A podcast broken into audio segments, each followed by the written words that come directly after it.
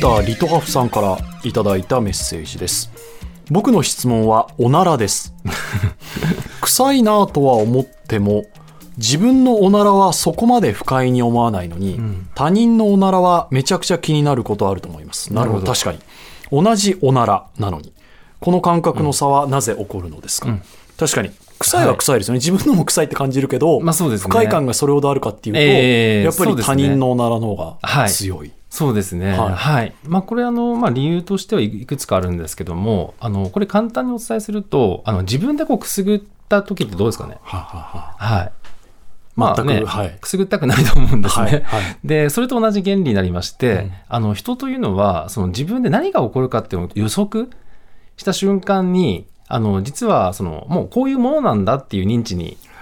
なるので、はい、あの体制ができてるんですね、はあはあ、なんですけどあの人の、あのものというのはその予想外の時に起きたりとかでどんな香りがするかもわからないっていうでそういうところでその注目バイアスが働くんですね。あの危険を回避するために、はあはあ、あの特に匂いっていうのがあのやっぱりあの結構生命と関係あるもので、やっぱりこういい匂いはやっぱり生命にとって良いものなんですけども、あのやはりこう危険な香りというのはやっぱりこうマイナスにこう感じてしまいやすい。なのでこう注目バイアスっていうのがより働きまして、あのより敏感になるっていうことがあるかもしれないですね。はい、じゃあそのたとえそのおならの匂いを数値化して、えーはい、同じ臭さだったとしても、えーはい、自分から出るものと人で、うん、から出るもので変わってくるということですね。はい、あ、おっしゃる通りなんですよね。はい。で、もともと私たちの脳っていうのは、はあ、その自分と他者を区別するっていうあの検討式連合野っていう場所がありまして、はい、あのここがあの活性化していると自分と相手が違うものだって認知するんですよ。はい。で、よくあるのがですね、あの脳をこう損傷して、はあ、その部分が壊れてしまうと。はあはあ、あの例えばこれテーブル触るじゃないですか、はい、でテーブル触るとこれってテーブルと自分って違うものだって認知するじゃないですか、はい、でもそこが壊れてしまうとこう触った瞬間にもう溶け合ってるかのような感じになるんですね。あの全てが自分と同じみたいな感覚になってしまうんですよ。動かせないですけど、はい、そうです、動かせないんですけどなんかこう溶け合ってるようなこう自分と区別ができなくなるんです、はい、なんかいわゆるこうワンネスじゃないんですけど全てが一緒になってるみたいな感覚になることがありまして、で、まあ、それがこうあのなっていくと相手のおならでも自分のおならでも同じように感じるはずなんですけども、そこがやっぱりあの普通の方はちゃんと機能してますので、なので区別するっていうところでより、はい、反応が大きくなるっていう。はあ、区別することない、えー、いやその他人のおならだとしてもその予測不能っていうことで言うと、えー、例えば向こうが宣言しても嫌なものは嫌じゃないまあそうですね、はい、えー、宣言するのでも予測ができてるから、そうですね、で出てこないと自分のでも臭いかどうかって分かんないじゃないですか、えーえー、だそれと同じ土俵だと考えると別に自分でも他人でも変わんなそうですけど、あ、そうですね。でその時にあのデータ量がやはり自分のが一番多いと思うんですよ。データ量か、えー、自分の香りを一番自分が嗅いでるので他者 の, あのデータがたくさんあれば予測できる可能性はありますねなるほど、はい、だじゃあパートナーとずっと長くいて、えーはいえー、それが嫌にならないというか向こうのデータ量もある程度蓄積されてれば、えーえーえー、あ、そうですそうです、はい、じゃあ匂いは関係ないんですね、言ってしまえば、ええ、まあ、そうですね、まあ、匂いは多少は関係ありますけどもちろん臭いっていう認知はすると思うんですけども、ああ、そのより強弱っていうのをやっぱり脳であの、まあ、反応で起きてるっていうことなんですね。はあ、はい、やっぱり自分から出ているものっていうのはそれだけ受け入れやすいし、そうですね、はい、はあ、まあ、大体こんなもんだろうみたいなあのイメージがあると緩和されるっていうことですね。何でもそういうものですか、はい、基本的にはな、あ、何でも、はい、自分から出たなんだろうな、えーはい、でも汚い話になりますよ、えー、そうかそうですね、まあ、呼吸とかもそうですよね。あの息の、あの呼気の香りっていうのが多分人によってはあのものすごくこう気になる方いらっしゃるじゃないですか。例えばタバコを吸ってる方とか、はい、あのコーヒー飲んでる方とか、あとこうニンニクの香りとか、うん、で自分であの嗅いでるとわからないと思うんですよ、うん、でも人があるとやはりあの嫌に感じるっていうのもやっぱり同じような現象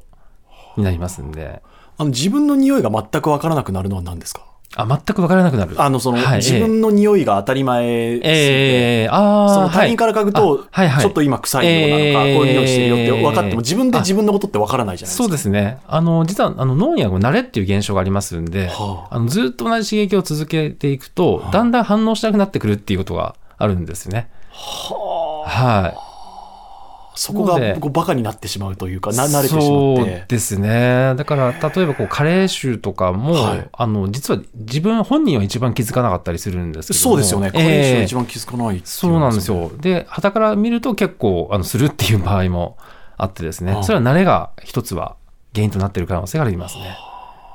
慣れないためにでも慣れちゃいますもんね、ええ、仕方ないですもんね。そうですね、慣れますので、あとはまあ洗濯物をやる時のその香り、あの芳香剤っていうのを毎回変えるとか、はい、そうするとこう一回こうリセットされますんで、より敏感になりやすいっていう効果はあったりしますね。やっぱり香りっていうのは相当重要な、うん要素なんですか、人間にとって。あ、そうですね。やはりまあ一番重要なのがあの一つは食べ物ですよね。食べ物、えー、やっぱり腐ったものっていうのは、はい、食べるとやはり生命に危険がありますので、まあ、そういった意味では非常に香りには敏感になっていまして、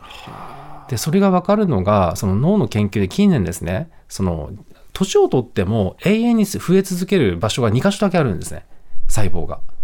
老化すると大体減少したり弱まったりしていきますけど、はい、そうなんですよ。それが増え続けるところが、はい、あるんですよ。死ぬまでですか。そうです。あの、まあ、確認されているのはまあきゅうじゅっさいまでっていうことなんですけど、はい、でそこの場所がですね、あのまず海馬とあと嗅球といって香りを認知するところの細胞なんですね。はい、なのでこう香りの細胞っていうのは実はその結構増え続けていくんですよ。常に年を取っても。そういうもんなんですか。はい。で香りが分からなくなってくるとだんだん認知症になっていくっていうことなんですね。あ、そこはじゃあサインなんですか。そうなんですよ。大体その認知症のサインの一つとしてその香りが分からなくなってくるっていうのがありまして。そうなんだ。はい、香りって衰えないんですか。衰えにくい場所ですね。そうなんですか。はい。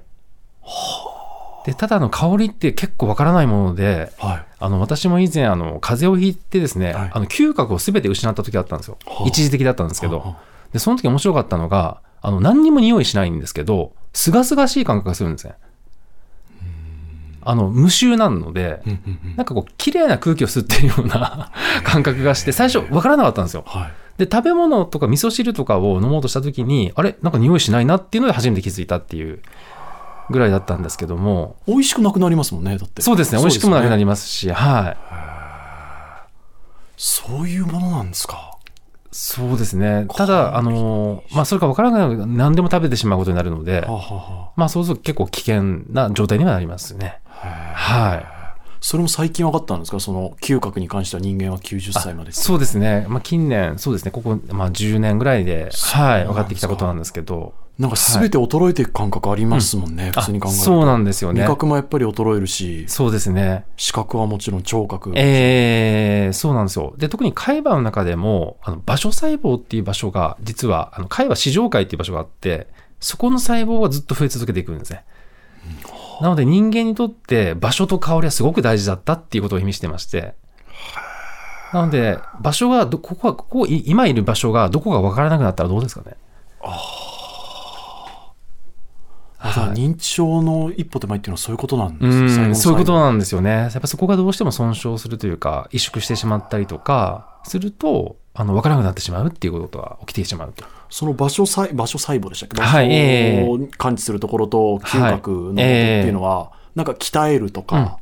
できるんですか、うん、はい、そこで。そうですね、要は新しい刺激っていうのが非常に重要っていうふうに言われてまして、はい、で実際ですね、あの高齢者の研究があって、あの ジーピーエス をつけた、つけてあのどういう移動をしてるかっていう研究があるんですね、アメリカで。はい、でちょうどにねんまえに出たあの結構新しい研究なんですけど、あの記憶力が高い人と低い人の違いが何かっていうと、あの移動の、あのレパートリーだったんですよ。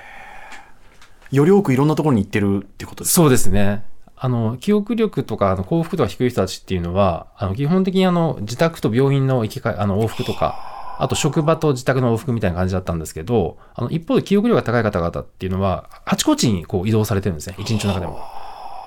で縦横無尽に移動されてまして、そちらの方が認知力が高いっていう相関があったっていう、はい、ことになるので、まあ、それを支持してる一つのデータなんですけども、はい、でもそうですね、人間ってこう足が悪くなって老化とともに動けなくなって、はい、そうすると移動距離も少なくなってそうですね、そうすると場所が、はい、そこが刺激されなくなって、そうなんですよ。で移動できないと同じものをやっぱり食べたり同じ刺激になるから、はい、そうなんですよね、どんどんさまざまな刺激がなくなって、はい、おっしゃる通りなんですよ。でやっぱり移動すると香りも変わりますよね。変わります。例えば川に行ってみたりとか、あの 花, 花畑あったりとか、まあ、そういったこう香りの刺激も移動によって、まあ、同時に得られますので、まあ、近年この移動っていうのは非常に多いっていうことが分かってきてるんですよね。だそれは極論歩かなくてもいいってことですよね。別にあの乗り物の移動でも、はい、そうですね、いろんなところに行って、はい、いろんな刺激を与えるっていうことが、あおっしゃる通りですね。で、まあ、歩くとまあ運動になるので、まあ、さらにベターっていうのはもちろんあるんですけども、うん、はい、それはありますけどね。はい、前出された本ですよね。そのちょっとした刺激、そうですね、ちょっとしたことを変えると、おっしゃる通りですね、日々のルーティンをちょっと変えてあげるっていう、その通りですね。はい、はあ、それによってそうなんだ、えー、いやでも面白い、その嗅覚がっていうのは、はい、思わなかったです。ずっとあの人が嫌いになる理由のきゅう割が、まあ、匂いっていうことで、えー、そうなんですよ。あの人の好き嫌いも匂いで決まってしまう可能性があるっていうところなんですよね。はい、えー香りには気をつけようっていうところなんですけどもリスナーの皆さんからもね、引き続き西さんに聞きたいことを募集いたします。懸命に西さんへの質問や脳科学ノーライフと書いて井上ドアのメールアドレスへと送ってください。ドアアットマーク ティービーエスドットシーオードットジェーピー doa アットマーク ティービーエスドットシーオードットジェーピー です。